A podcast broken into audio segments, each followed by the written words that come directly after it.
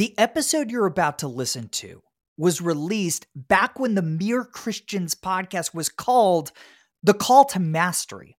Now, if you love Mere Christians, you're still going to love these older episodes because the majority of each conversation focuses on how the gospel influences the work of our guests.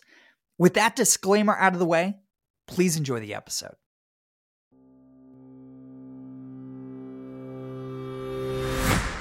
Hey, everybody, welcome to the Call to Mastery. I'm Jordan Raynor. This is a podcast for Christians who want to do exceptional work for the glory of God and the good of others. Each week, I host a conversation with a Christian who's pursuing world class mastery of their craft. We talk about their path to mastery, their daily habits, and how the gospel of Jesus Christ influences their work. Today, I'm joined by Collin Hansen and Sarah Zylstra. Collin is the editor in chief of the Gospel Coalition. He's a graduate of Trinity Evangelical Divinity School. He's also got a degree in journalism from Northwestern, where Sarah also went to school and got a degree in journalism. Sarah today is a senior writer and the faith and work editor at the Gospel Coalition. So you can see why I wanted her and Collin on the show. She also co authored a book with Collin recently called Gospel Bound, which was terrific. So the three of us sat down. We, we had a really interesting debate about what the whole self movement will mean for Christians in the workplace. We talked about the surprisingly practical implications of the theological truth called inaugurated eschatology and we talked about the three problems with following your passions in your career. I think you guys are really going to enjoy this conversation with Collin and Sarah from the Gospel Coalition.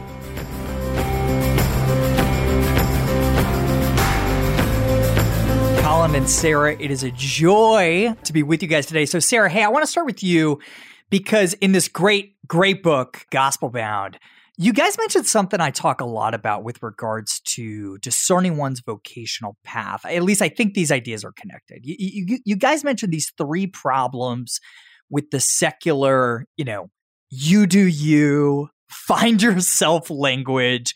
Would you mind sharing those three problems with this kind of ideology with our listeners? Sure. And I think that's a great link. I mean, we were thinking about it in terms of just finding your own happiness, but certainly for a lot of people, finding the exact right job is sort of like a heaven or a utopia that they're looking for.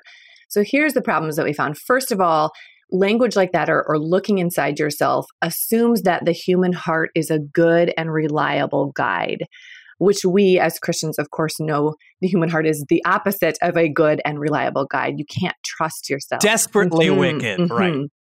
Second, it assumes that the highest good in the whole world is that you can achieve your own happiness, which also we know as Christians, the highest good in the world is to know God, to glorify Him, to serve other people. We're not looking to create our own heaven here because we know how fruitless that would be. This isn't our heaven. And then the third thing is that it assumes that anybody trying to tell you what to do, and this is would be including maybe your parents or the church or God um, is interrupting or derailing your journey to finding out what makes you happy. So it kind of puts you in opposition to the people who would be speaking into your life wisdom and truth and honor and hey, you're doing that wrong. Kind of puts you, you know, angles you to be no, I know what's right. I'm looking in my own heart. Um, and and this is what my heart tells me is right. Yeah, so in the book, you guys did apply this like broadly to the pursuit of happiness. But Collin, contextualize this for work because I, I, I, do think this. I, I, think in the workspace we we hear this as find yourself, follow your passions. You know, my parents would always tell me, well intentioned, like do whatever makes you happy, sort of advice. Why is that problematic as Christ followers seek to make career choices? Well, it's problematic for a number of different reasons, Jordan, but in part because of what Sarah had just said that our calling is to glorify God and then it's to love other people. Love God, love other people. The, the commandments are summed up in those two things. Well, what's not included there is whatever feels good, do it. Or you can be anything you set your mind to be. I also think that those that perspective not only does it fall short of what we're called to as Christians, but at the same time, it's not practical for most people around the world.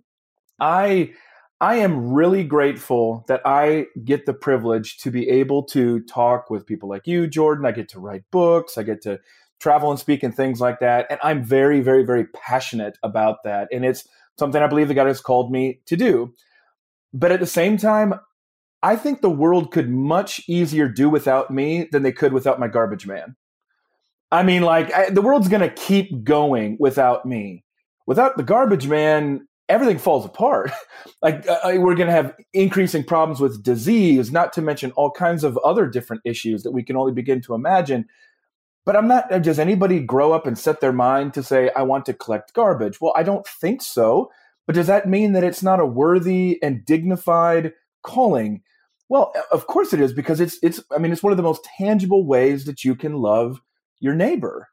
It's it's one of the easiest ways to put this into practice. And so I just think it's it's impractical for a lot of different people. It's not, uh, and it really it does fall short of what we're called to do as as Christians as well. So yeah, a lot of different problems with that language when it comes to calling. It's also out of whack with the example of Christ, right? Like this this follow your passions mindset focuses exclusively on what value a job can bring you. Christ came to serve, not to be served, right? And uh, I, I, wrote about this in my book, Master of One. There, there's actually a lot of good academic research now, especially with this uh, researcher named Amy Wrzesniewski out of Yale, that, that, that finds that the number one predictor of vocational joy is sustainable vocational joy is not whether or not you were passionate about the work before you started it it's the number of years you've spent practicing the craft. So basically, how good are you at this thing? How well are you loving others? Uh, and that's what leads to vocational joy. Like, I, am curious, Sarah, have you found that in your experience, or, or, or is there evidence of this truth in your own vocational journey? Yes, I am nodding right along with you. that I think that's true. The longer you do something, the more confident you are in it. I would even say for me, the longer I've been doing journalism, the more able I am to see the creation, fall, redemption, restoration arc of it, and the better able I am to sort of think about things not you know like when i first graduated from journalism school you're trained in a certain way and so that's just how you practice but as the more you get into it and the more you do it yourself i think you're able to take a little step back from that or just say, you know, this seems to be working better over here, or could we change something over here? I think you get a little ah, that experience that helps you to experiment and helps you to think, you know, if you can think theologically about it too. I, you know, yeah, I, I think that also gives a lot, gives a lot of joy into the work. I'm so glad you're touching on this broader narrative of scripture. It's a good segue to what something I want to ask Collin. You know, one of the main features of this book, Gospel Bound, are these stories of God working through us, through human beings. And, you know, I've, I found in my own work that many Christ followers just don't have a really clear grasp on this. You know, many believers have this truncated two chapter understanding of the gospel, you know, fall, individual fall, individual redemption. Jesus came to save me, and I'm just waiting around until eternity. But you guys did a really masterful job in the book of showing how gospel bound Christians, we work while we wait for the return of Christ. And Collin, I think it was you who used this big theological term to make this point inaugurated eschatology. So, for those of us uh, who are not trained theologians, can you break this down for us and what it means for our work? Pretty amazing how many wonderful things are unlocked with the concept of inaugurated eschatology. The basic perspective is that Christ has come, and as a result, he's brought his kingdom. And we see that through the spread of his gospel around the world. We see evidence all over the place if we're looking. We see evidence of redemption. We see people being saved. We see a common grace being being spread to to those people who are just and unjust at the same time. We see all kinds of evidence, and yet we know that his kingdom is not here in its fullness until he returns, until he comes and inaugurates that new heavens and that new earth there as well. And I think what it helps us to do with our work is to understand that what we do in our work right now matters. It matters because we're working to, for God it matters because we have a tangible opportunity to love other people. we can make an actual difference in this world. We can improve it. Things can get better. At the same time, there is a limit. There is a limit because the world is still fallen. The world is still saturated in so many ways by sin. We are individually still struggling. We are, as Martin Luther said, we are simultaneously justified, declared righteous before God, and at the same time, we're still sinners. That's a that's a uh, an individual version of inaugurated eschatology. One day, as the old liturgy would say, one day we will be freed from sinning. That's something that we look forward to. But for now, it continues to be thorns and thistles. God has given us a kind of gospel, you know, hoe to work out in the dirt to try to uproot a lot of those thorns and thistles. But but they're going to keep coming back they keep it's just like weeding your garden. They're gonna keep coming back until Christ comes, and then these thistles will be only flowers. I don't know. Maybe they'll be edible. I'm not really sure how it's going to work, the new heavens and the new earth, but that's what it looks like there. So for our work, we can make a real difference now. But ultimately, we shouldn't be overly discouraged when those when those vines come in and they overtake and I live in the South, so I'm always battling wisteria. I, I shouldn't be overly discouraged, but one day God will find a way to redeem even the wisteria. That's the line. That's the quote for the whole episode. All right, so Sarah, to ask the natural follow up if God's going to renew all things in the end, why does it matter what I do right now? Why does my work in the present matter?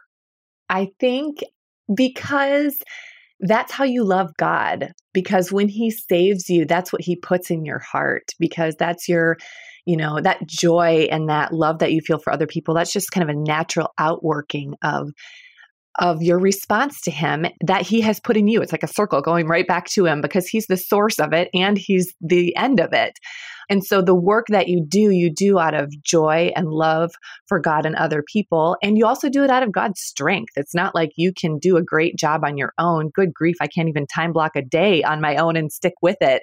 But if I have God's strength and energy and I keep depending on Him and bringing all the things to Him and and working through all the emails of the day and the meetings of the day and bringing those to the Lord, that's what makes a difference. That's how He's redeeming, at least for me, my work and my time.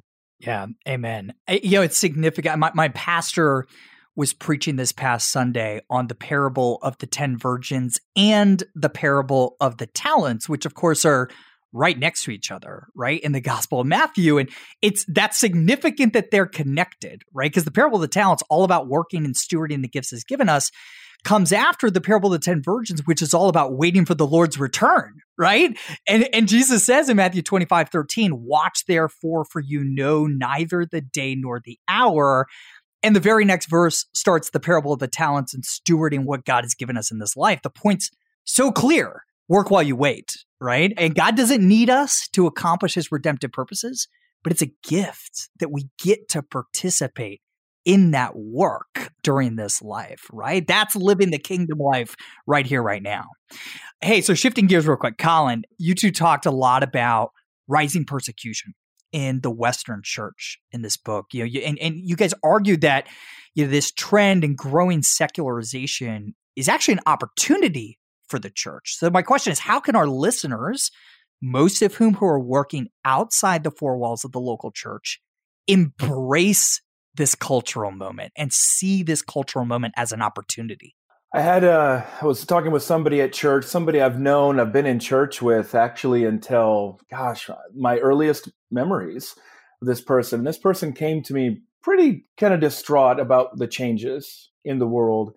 And he just asked me right after the service, Collin, what's what's one thing that I could do right now to make a difference? In the world with all this stuff that we're seeing on the news that's so discouraging to me. I thought about it for a second, and of course, what I thought about was this book. I thought about Gospel Bound, living with resolute hope in an anxious age, and I said, stop and realize that a lot of the reasons that you feel worried and feel anxious are because people are trying to make you feel that way. Don't assume that that's just the way everything is. This is in part something that people are trying to make you think. I said, stop and then pivot from that and say, stop worrying about all the things that you cannot control and invest more and more and more in those things that you can control. And that includes our work.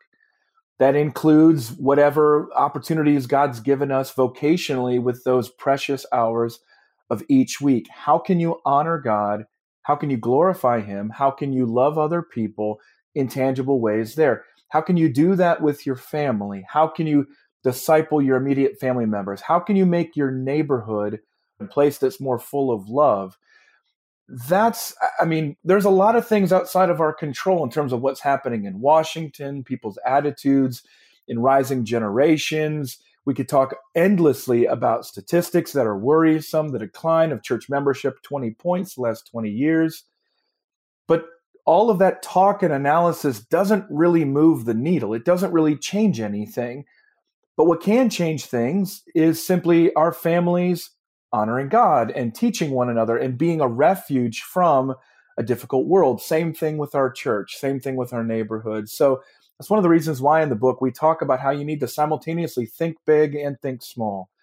Think big in terms of what God's doing, inaugurated eschatology. The, king, the kingdom has come, it's not already consummated. Okay, but then at the same time, think small. What difference can I make tangibly here? But we find, Jordan, that so often we spend our time worrying about things that we cannot control and responding in ways that are guaranteed to make no difference. Yeah. And I think part of this is related to our news saturated and obsessed culture. I wrote a little bit about this in my book that's coming out in October, Redeeming Your Time. Uh, so I was a PR major, right? We didn't have a journalism school at Florida State, right? So I was a PR major, but very much this kind of journalism type background. I ran a news organization right out of college. I was obsessive about the news. And somewhere along the way, probably seven years ago, I just stopped. Like I, I went from an all information diet to a zero information diet almost. I basically read the Gospel Coalition and full length nonfiction. No joke. That's my that's my news consumption. No podcast, nothing else. And but but I, you know, there's so many studies that have proven that we are making ourselves anxious with all of this news. So, Collin, follow up question for you you're a journalist. How do you fight back against this noise that's making us anxious and putting noise, if you will, information in people's ears that is redemptive and hopeful? I mean, obviously, the book is part of that solution. You know, the the, the Gospel Coalition, the content you guys are doing. How how how have you guys been thinking about that over the last couple of years? Well, I had to understand Jordan. First of all, just the nature of journalism as it's currently constructed and so you have to learn to identify your own field and your own calling as it is essentially standardized vocationally. But then you have to be willing to reimagine it from the ground up.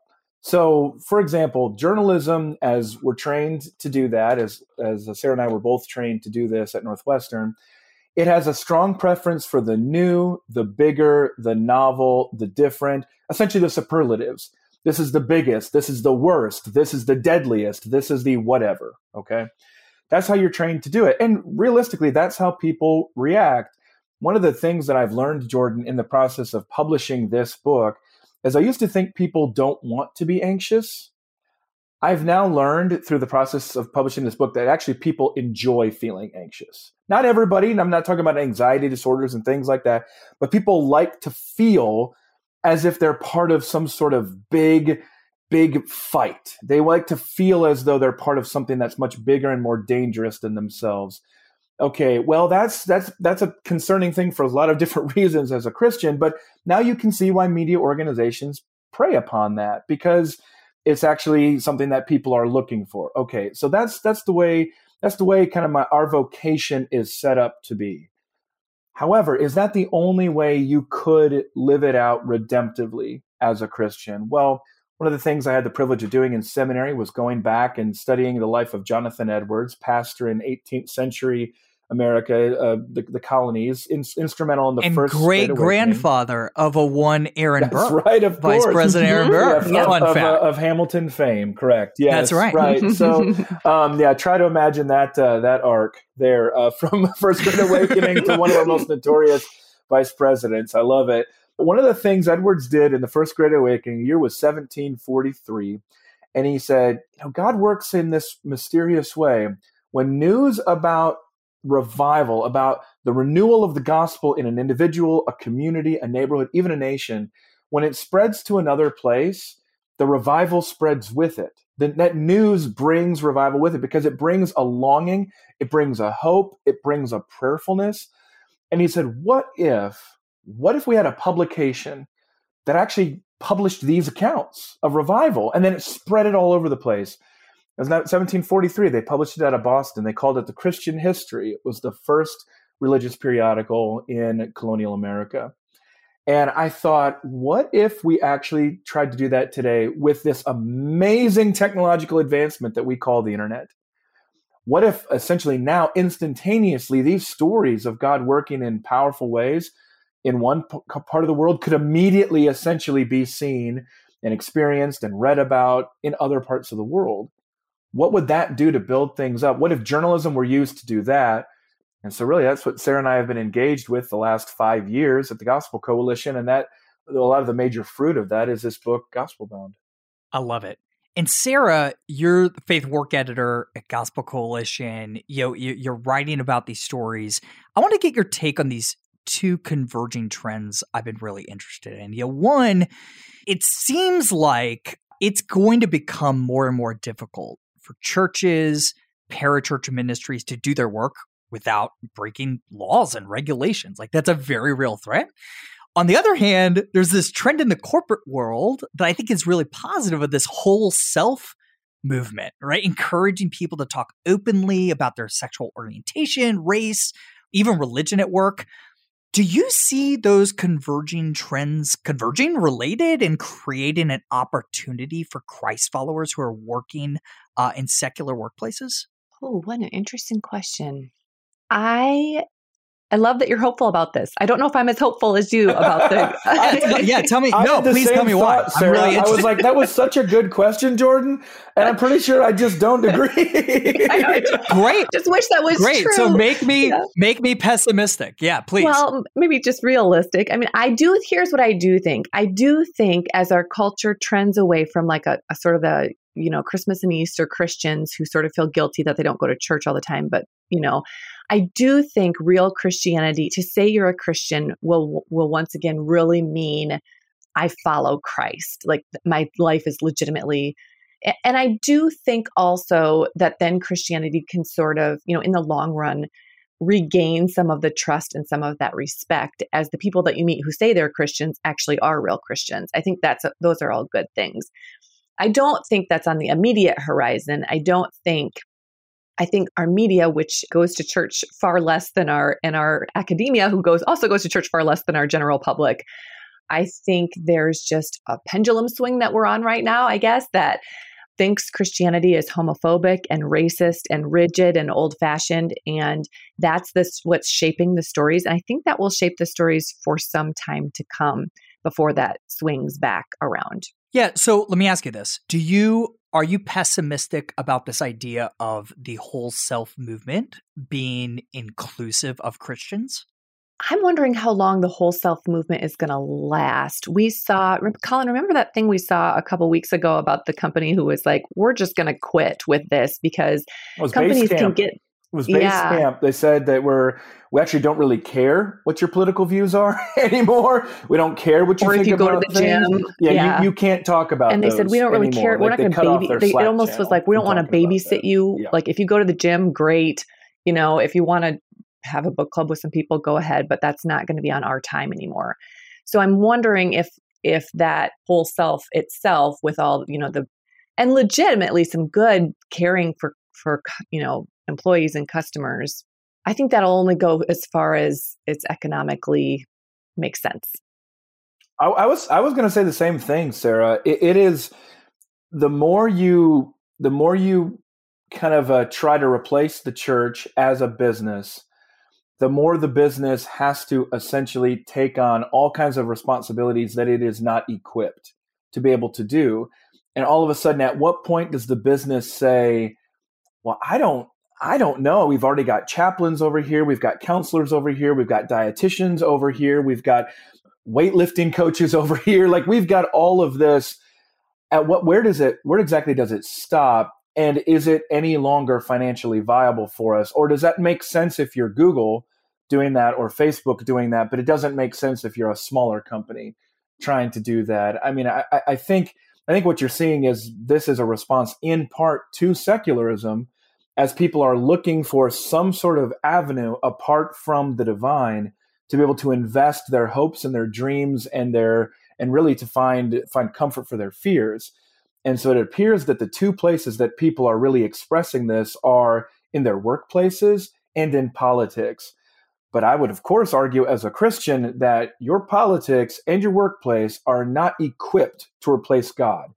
So, and of course, you would agree with that as well, Jordan. That's why I'm just skeptical long term that that effort will become anything other than a really expensive kind of nanny nanny state like we're seeing with colleges right now where the administrative costs of patrolling every relationship on campus and maximizing its full you know full flourishing is really just economically unviable because that's not really what the college is equipped to do yeah, I think what I'm most interested in is I I, I think we're going to see, hopefully, see more of the scattered church over the next decades uh, of Christ followers, hopefully recognizing that my place of work obviously is not my church. The role of the local church is uh, always will be relevant, but it is the place where I am going to intentionally make disciples and, and just embracing that role of this is where I have a great opportunity. These these coworkers of mine probably aren't going to walk into my church,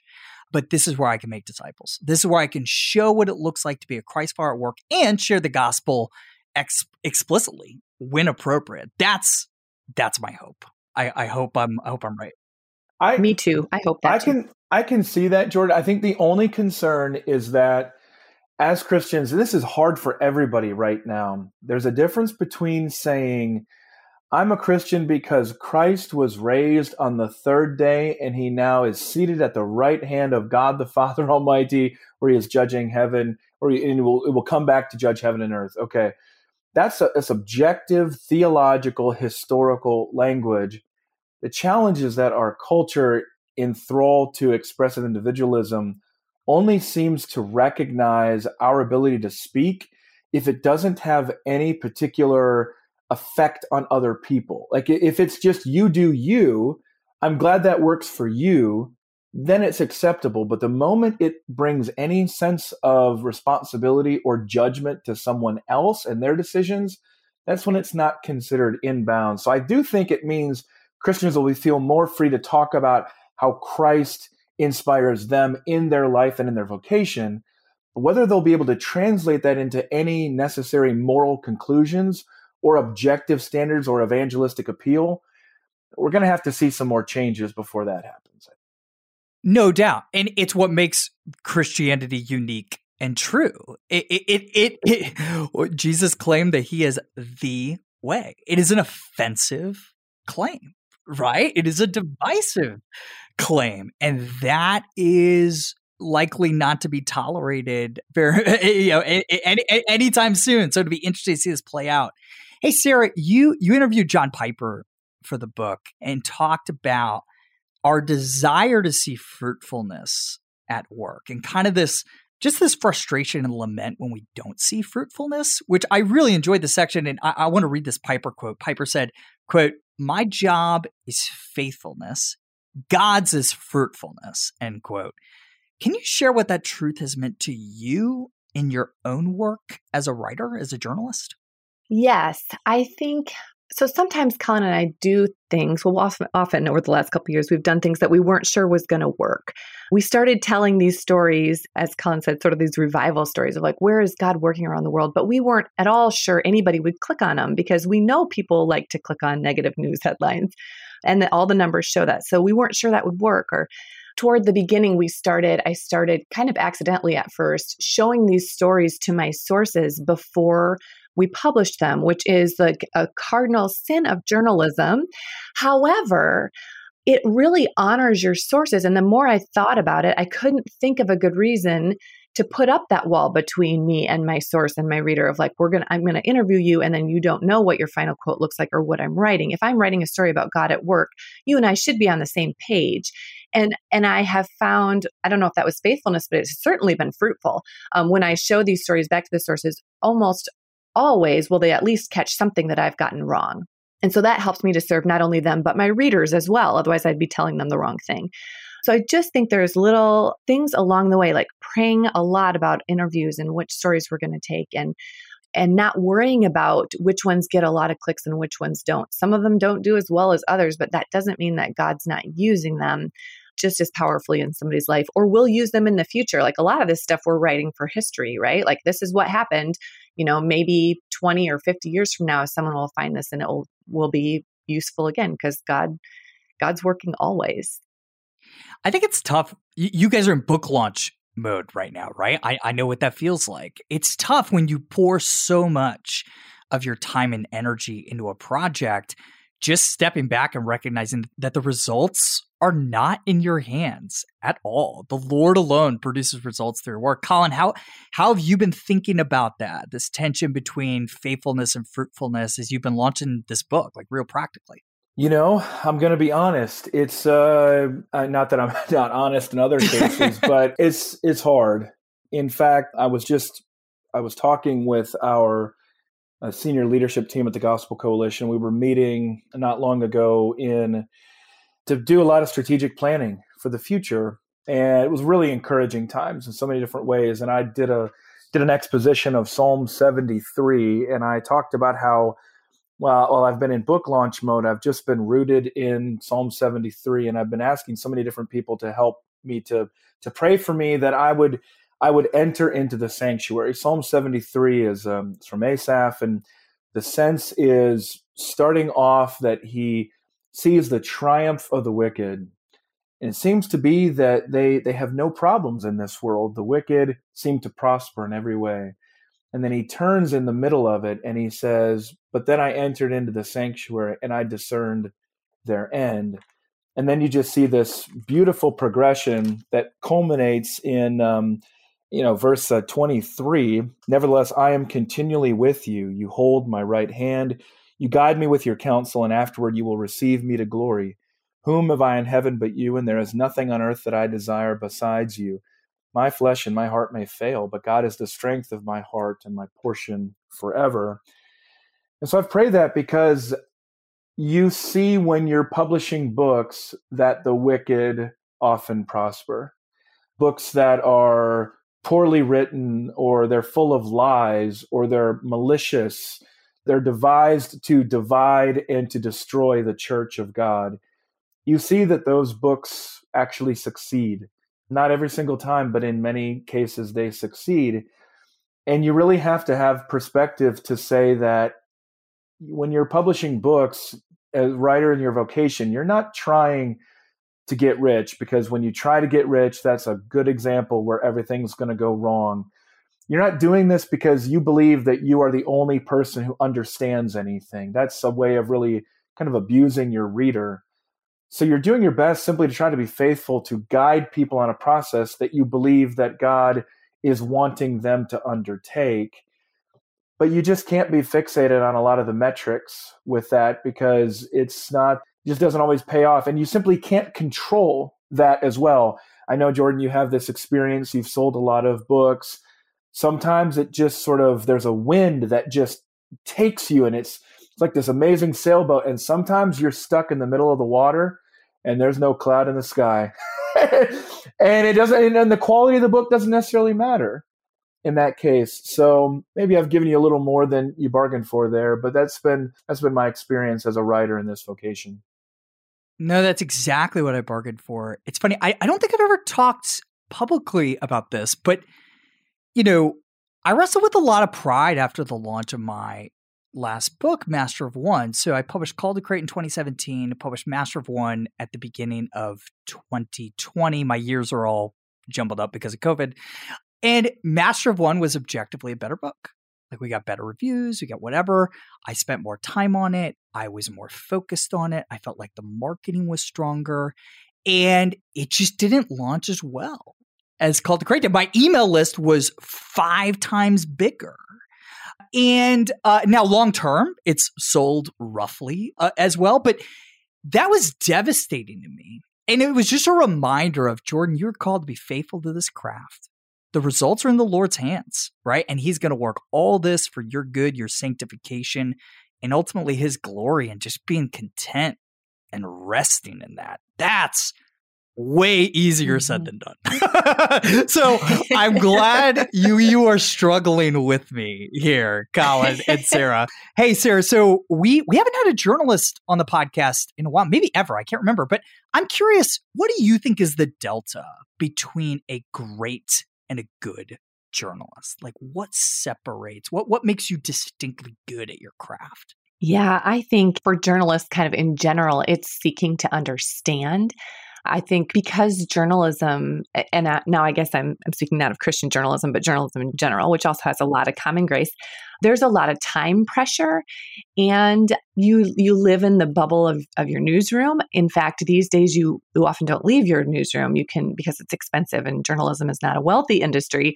And so more and more you're you're sort of in this office with these people and you kind of create your own bubble and you're probably all on the same political page and you're probably all on the same religious page and you're probably all judging at least from our northwestern classrooms who of people who go on to populate these newsrooms you're sort of running in that same circle. And so i think it's very easy to walk in with preconceived ideas about what's happening and it's and it's very easy to go real fast and you know you need to get quotes from both sides so you just instead of really digging in for the truth it's a lot faster and cheaper to grab a couple quotes off of Twitter and then present that to the world as a news story. I think it's much harder, takes more time, takes you maybe even sometimes going against the grain in your newsroom and maybe you know some doing something on your own time because i'm not sure they want would want you to spend the time to dig super far into things and to do to do your work really well. I guess I'm just saying it's easy to get lazy.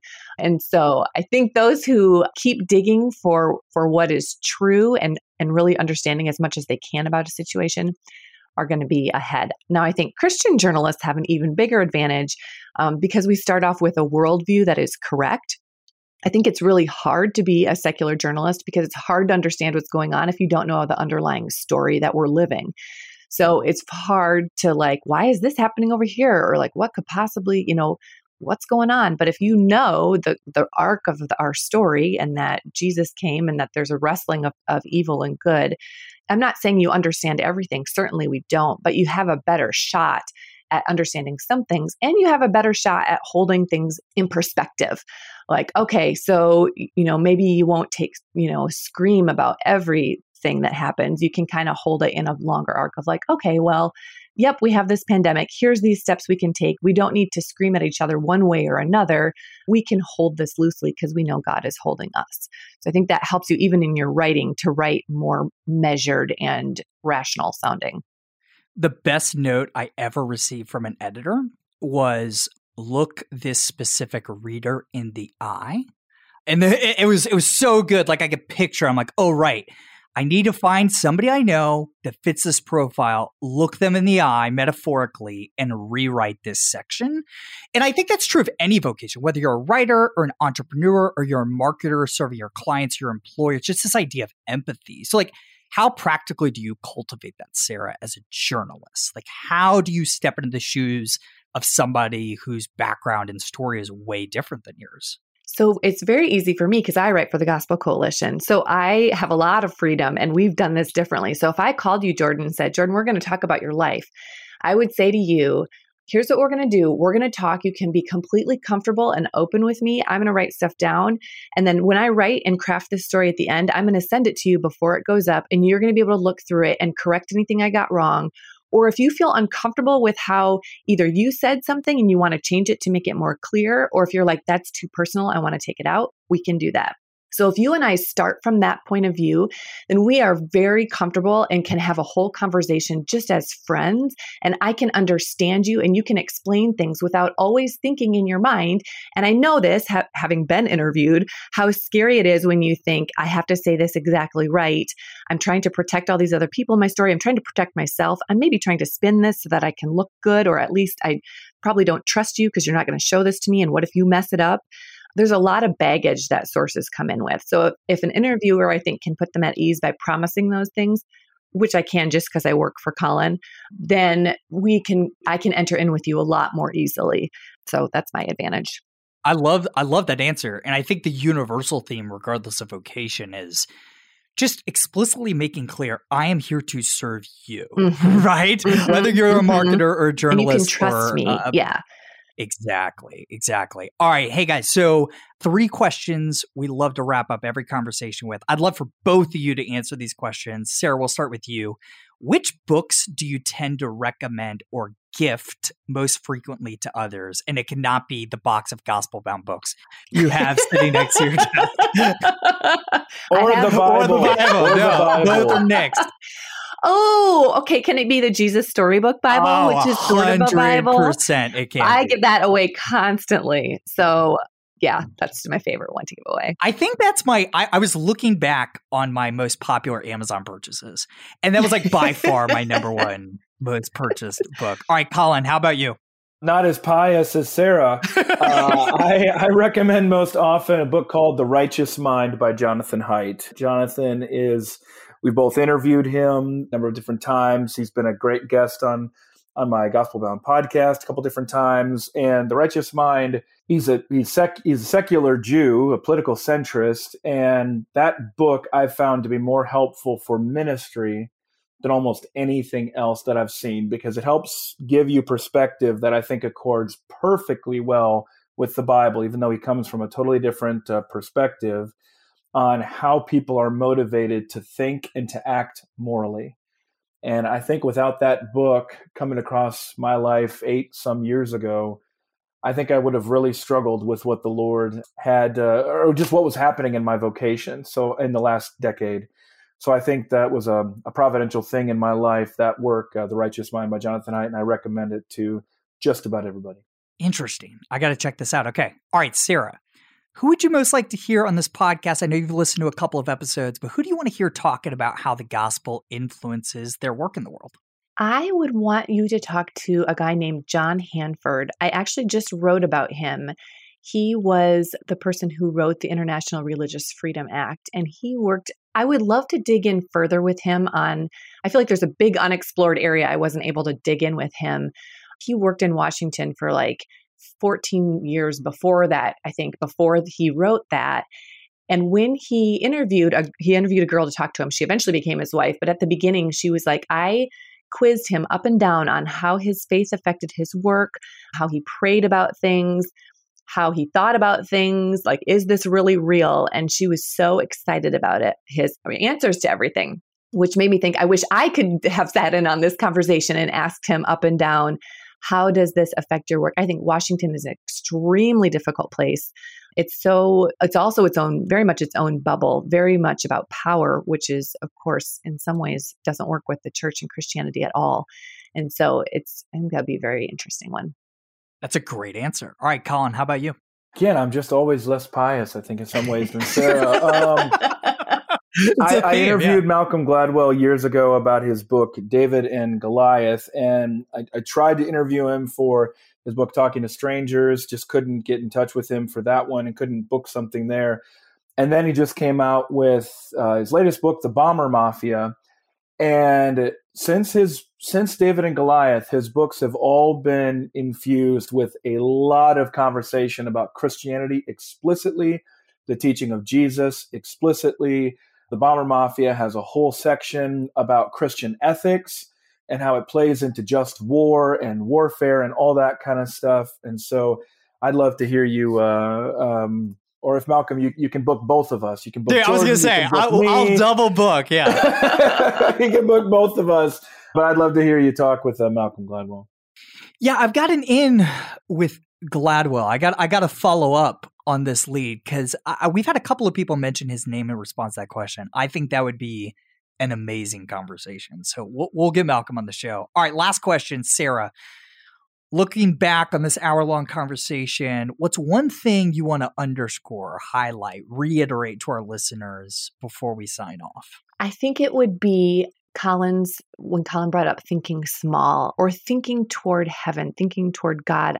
I know this is a podcast about, you know, searching for mastery and I I love that. But I think if you you're searching after God, the mastery comes. Like God is what you should be seeking after first and then looking around like how could I serve my colleagues better? How could I write that email more clearly? How could I help my neighbor carry in her groceries? How could I like all the small tiny things around that's what's going to move the needle and it feels so small but that just means that it's manageable and isn't that how we build our habits too just like one little small thing at a time yeah ma- the mm-hmm, pursuit of mm-hmm. mastery is mundane yes yes right yes. like i think about that a lot it's just day in day out putting in the reps and serving people well. It's not these big it's not book launches. It's the 400 hours of work yes. prior And I think the launch. same thing like evangelizing to your neighbor, building your own walk with God, all these things are the same like one one morning devotional after another or whatever is is how that happens. It's so funny. My wife and I were talking about that last night, specifically with our immediate neighbors and we're talking about doing a Bible study with our neighbors right now and talking about just the little bits of social capital that we've had to build up to do that, right? It's every afternoon going outside and asking about work and our kids playing together and just investing in relationships the way Jesus invested in people. All right, Collin, one thing you want our listeners to hear before we sign off. Oh man, I've really enjoyed this. I've really enjoyed this interview. Um, I I'll actually you say one thing, I'll try to I'll cheat. one of the things that makes Sarah so incredibly good at her job, and I think translates to other vocations, is that she is endlessly curious. She's always interested in people and that whether it's ministry journalism i really don't care what the what the teaching if you're interested in people you are going to be good at that if you just show that you are there to care for them and serve them and you find them interesting because they are made in the image of god that is that is an incredible thing right there and i'll piggyback on that because the way that you stay curious with other people i think is to stay humble. And I will say the further you advance in your career, whether that looks like book sales or a promotion or a bump in your salary or a new title or something like that, the further you advance in your vocation, the more humility you will need as you go. It's not like you arrive and now you're the person has everything figured out. Like things will become more difficult, less obvious. The challenges become much, much more complex. The temptations become more severe. The more successful you become, the more experienced you become. You will need more humility. And I believe that that humility manifests itself in part in showing continued curiosity, curiosity to learn, um, what that could be through books or things like that, but then also just a curiosity in other people and a desire to to do whatever you can to be able to help advance their best interests. So, yeah, that's that's what I've a couple things I've learned um, in the last number of years. Incredibly well said. Couldn't agree more. Hey, Collin and Sarah, I want to commend you guys for the exceptional work you two do every day at the Gospel Coalition. Thank you for telling redemptive stories, stories of how God is using us to do his work in this world and reminding us that our work matters because we're his hands and feet. Hey guys, th- this is an excellent book. It's called Gospel Bound Living with Resolute Hope in an Anxious Age. Collin and Sarah, thank you again for joining me. Thank you for thank having you, us. Jordan. That was a lot of fun. As soon as we hopped off the line, the three of us agree we probably could have kept going for another uh, at least two or three hours. I hope you guys enjoyed that episode. If you are enjoying the podcast, make sure you follow the podcast on Apple Podcasts, Spotify, wherever you're subscribed so you never miss an episode in the future. And if you're already subscribed, do me a favor, take 30 seconds and go rate the podcast right now so that more people can find this content. Guys, thank you so much for tuning in to the Call to Mastery. I love, love, love making this show for you guys, as does my team. I'll see you guys next week.